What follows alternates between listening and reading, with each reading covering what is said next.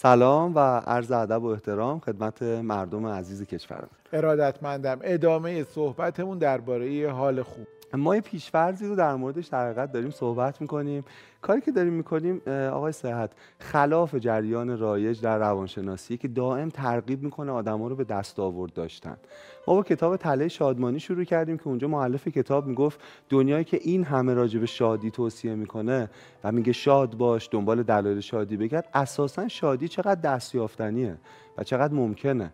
و با این سوال رو اینطور پاسخ میده که ممکن نیست. مغزی که برای بقا طراحی شده و نه شادی عملا یه تعارضی درش وجود داره که ما شاید به تمامی نتونیم شاد باشیم. یا همیشه و هر لحظه نتونیم, نتونیم شاد باشیم دقیقا. بعد شروع کردیم با خانم برن براون و کتابی به نام شجاعت در برهوت که در مورد موهبت ناکامل بودن حرف زدیم. در دنیایی که دائم تجویز می‌کنه که ما باید کامل باشیم. در مورد آلن دوباتن و کتاب استراب موقعیت صحبت کردیم و اینکه امروز فقر و یا شکست خوردن یه برچسب من روش اضافه شده به نام شرم که اگر کسی شکست می‌خوره انگار تمام تقصیرها گردن خودشه و این استرابی تولید می‌کنه ماجرای عشقی اون آدم با جهان به شکل سیاه و تلخی پیش میره. امروز کتابی می‌خوایم معرفی کنیم که این در حقیقت سه تا کتاب رو کامل می‌کنه. یعنی در حقیقت این چهار تا نگاه یه مجموعه می‌سازه که من فکر می‌کنم تو دنیایی که انقدر تمپوش سریع شده و انقدر می‌دونید بیرحمانه آدم رو طبقه بندی می‌کنه و دسته بندی می‌کنه و تجویزات غیر عملی براشون صادر می‌کنه می‌تونه کمی آرامش رو به قلب ما برگردونه. آقای دکتر قبل از که بریم سراغ این کتاب تو این جمعبندی کاملی که کردین الان ما خیلی از این حرفا رو به بچه هامون هم می‌زنیم. بله.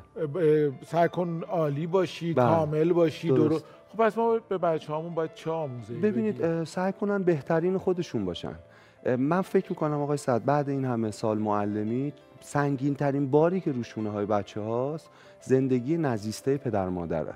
یعنی پدر مادر خودشون برای رویاهاشون آرزوهاشون اقدامی نمی‌کنن شوقشون رو این گرونترین چیز هر آدم رو از دست دادن و تمام این فشار رو روی بچه میارن که او پیش بره. نه من فکر می‌کنم ما باید بچه‌هامون رو با یه قلب ماجراجو بار بیاریم.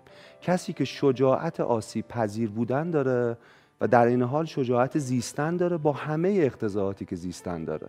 ترس می‌دونید شکست همه اینا. من می‌خوام بگم اتفاقا بزرگترین پارامتری که شجاعت رو تعریف می‌کنه آسیب پذیریه هر چقدر آسیب پذیرتر باشیم شجاعتریم.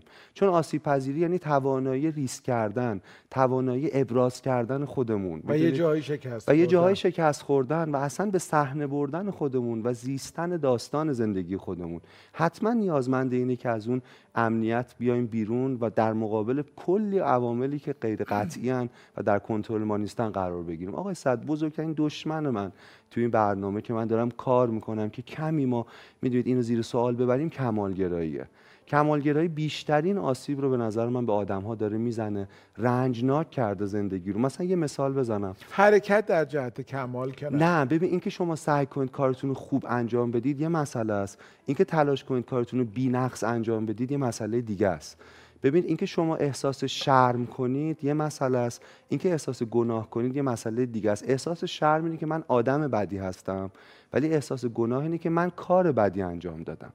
احساس شرم اینه که من اشتباه هم و احساس گناه اینه که من کاری اشتباه انجام دادم. من نمی‌خوام مسئولیت زیستن رو با اینکه میگم باید ناکامل باشیم یا ناقص بودن خودمون رو بپذیریم خودمون رو به خاطر انسان بودن ببخشیم. من نمی‌خوام اینو بگم که خب نه ما آزادیم هر کاری بکنیم می‌خوام بگم این فشار روانی مضاعف رو باید اندکی کم کنیم. تو همه چی هم به ما آسیب می‌زنه. مثلا جلسه گذشته در مورد عشق صحبت کردیم و اینکه چقدر تصورات هالیوودی و فانتزی از عشق به همین عشق زمینی فوق العاده آسیب, آسیب زده. یه چیز دیگه که امروز می‌تونیم بگیم کاریه که مارتین سلیگمن کرده. مارتین سلیگمن یه روانشناسی که سالهاست شاید نه قریب 50 سال در مورد سوگ داره کار می‌کنه. که اگر آدمی سوگی بهش حادث میشه یا رنجی رو یا شکستی رو میپذیره چه اتفاقاتی درونش میفته میگه سه تا عامل وجود داره که اینا باعث میشن آدما بعد از این رنج نتونن خودشون رو بازسازی کنن. و هر سه تا عامل آقای صحت به کمالگرایی ارتباط داره. مثلا اولین عامل شخصی سازیه وقتی رخ میده سودی احساس می‌کنیم ما مقصریم. می‌دونید این یه جور نگاه کمال گرایانه است که انگار من مرکز دنیام و در تعامل با دنیا این اتفاق با من افتاده و چرا دنیا منو مجازات کرده. نگاهی خیلی اتفاق ساده تر از این حرف هست. ما ما تیکه خیلی کوچیک از پازل تمام هستی هستیم خب؟ اینی که بعد از سوگ آدما خیلی عذرخواهی می‌کنن. کلمه ببخشید یا شرمنده تو آدمایی که سوگ دیدن خیلی پرکاربرد به کار میره. احساس می‌کنن اون کاری که باید برای طرف انجام می‌دادن انجام ندادن.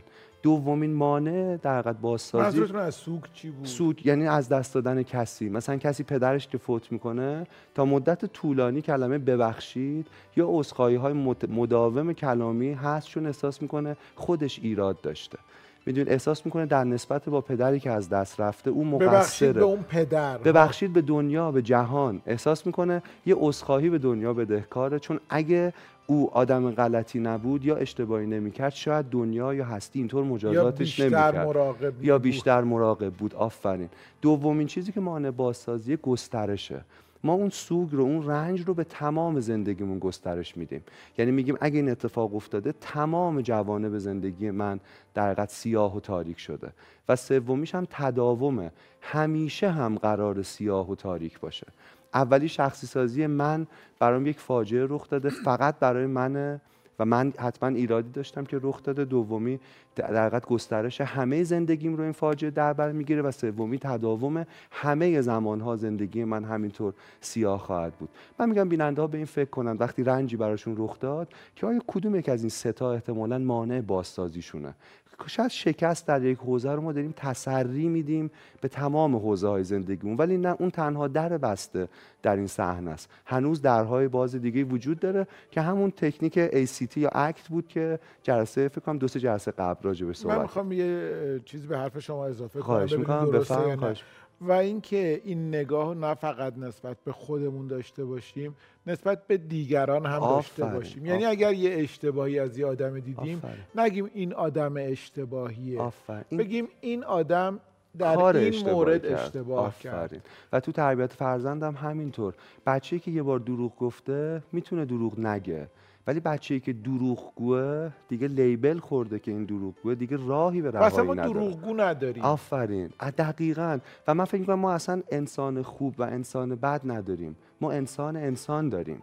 همه آدم ها جایز الخطا شما مناجات های بزرگترین آدم ها رو ببینید که چقدر از نقص هاشون میگن و چقدر متوازانه اعتراف می‌کنن برای اینکه او در اوج عرفان و معنویت اما به من داره یاد میده که چطور باید خود رو شناخت چطور باید سیاهی ها در و جنبه های تیره و سایه وجود رو شناخت و ازش شرمنده نبود. برای بهتر شدن تلاش کرد ولی اول پذیرفتش اینو.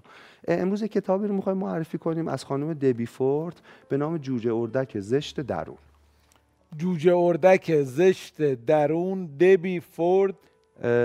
ببینید کتاب فوق العاده است. چون نویسندهش نه بر اساس خرد آکادمیک بلکه بر اساس دانش زیسته.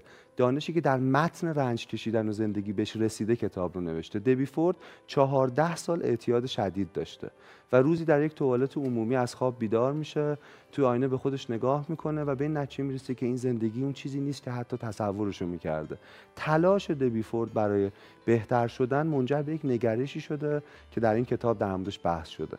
مفهوم اساسی کتاب در مورد سایه است آقای صحت سایه بخشی از وجود ماست که پنهانش می‌کنیم انکارش می‌کنیم یا فرافکنیش می‌کنیم روی دیگران.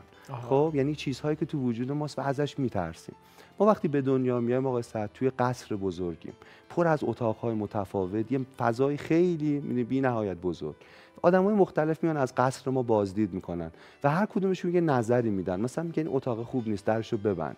یا این اتاق خوب نیست درشو قفل کن. یا این راهرو راهروی تاریکیه اونجا نرو. ما انقدر این اتاقا رو بنا به قضاوت دیگران میبندیم که در میان سالی فقط دو, دو سه تا اتاق برای ما باقی میمونه. این اتاقا استعاره از ویژگی های روح ماست. آقای صحت ما باید تمام وجودمون رو با همه تمامیتش بپذیریم. اگر از زشتیمون در حقیقت دورشیم از زیباییمون خواهیم کاست. اگه نفرتمون رو انکار کنیم از عشقمون خواهیم کاست. اگه خصیص بودنمون رو انکار کنیم از سخاوتمون خواهیم کاست. بعد می‌دونید بعد نیمه تاریک وجود رو شناخت در موردش حرف زد و کمک کنیم که اینو بتونیم کنترلش کنیم. هر چیزی که شما صاحبش نباشید اون صاحب شما خواهد شد. و اصلا این دوتا کنار همه که معنی پیدا, پیدا می‌کنه. یعنی خصاصت رو بشناسیم در درونمون می‌تونیم سخی باشیم. آفرین. دقیقا دقیقا حرف من همینطوره. دنیای ما خیلی رو نیمه های مثبت و صفت های مثبت تاکید می‌کنه. من می‌خوام تو این برنامه مسئله افتادم. آیا اشتباهه اگه بگم ادب از که آموختی از, از بی ادبان دقیقا هم. نه کاملا تن اینو تکمیلش می‌کنه. می‌خوایم در ستایش ناسوتوده ها حرف بزنیم. و اینکه اگر من خشمی دارم و اگر این رو نپذیرم این به عنوان یک سایه همواره اعمال و تصمیم های من رو می‌سازه. باید صاحبش بشم تا خشمم صاحب من نشه. چطور بفهمیم سایمون چیه؟ من رو صفم تو فضای مجازی یه سری ویژگی ها می‌ذارم. اینا یه سری دشنامه خب؟ مثل ترسو مثل بزدل مثل بیمسئولیت مثل فلان. خانم دبی فورد میگه اینا رو بخونید و به خودتون بگید خب؟ من ترسوام من شلختم من بزدلم خب؟ و هر کدوم از این فوشا یا از این دشنامه که باعث شد ضربان قلبتون تند شه یا شما عکس عملی داشته باشین احتمالا سایه شماست. ببین آقای سعد شما من مثلا سوال خیلی مهم بفرمایید. خیلی خیلی مهم. بفرمایید. من فکر می‌کنم گاهی وقتا دیدم آدم ها گاهی وقتا از این کلمه ها استفاده می‌کنن.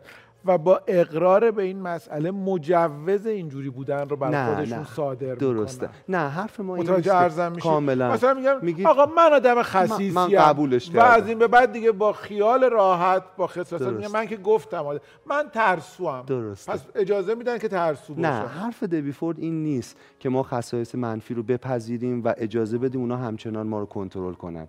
اینه که برای اینکه خصیص نباشیم اول باید بپذیریم که خصیصیم. خب برای اینکه خودش میگه من تو لحظه که توی توالت عمومی تو استفراغم از خواب بیدار شدم به خاطر اووردوز کردن مصرف مواد مخدر تو آینه نگاه کردم و اونجا اولین باری که به خودم گفتم توی معتادی. و وقتی گفتم تو یک معتادی حالا راه ایجاد شد که ما در بتونیم تغییر کنیم. نه در مورد این نیست که این خصایص رو بپذیریم و بشه. نکته اینه که این خصایص دارن عمل می‌کنن در اون ما راه تغییرش پذیرششه من فکر می‌کنم که در این برنامه ما یه مقدمه خیلی جامعی داشتیم برای ورود به صحبت‌های خانم دبی فورد در کتاب ده. جوجه اردک زشت درون, و اگر اجازه بدید حتما. در واقع از برنامه بعد مفصل درباره صحبت حتما. باشه حتما. خیلی متشکرم زنده باشین. خواهش می‌کنم. موفق باشین.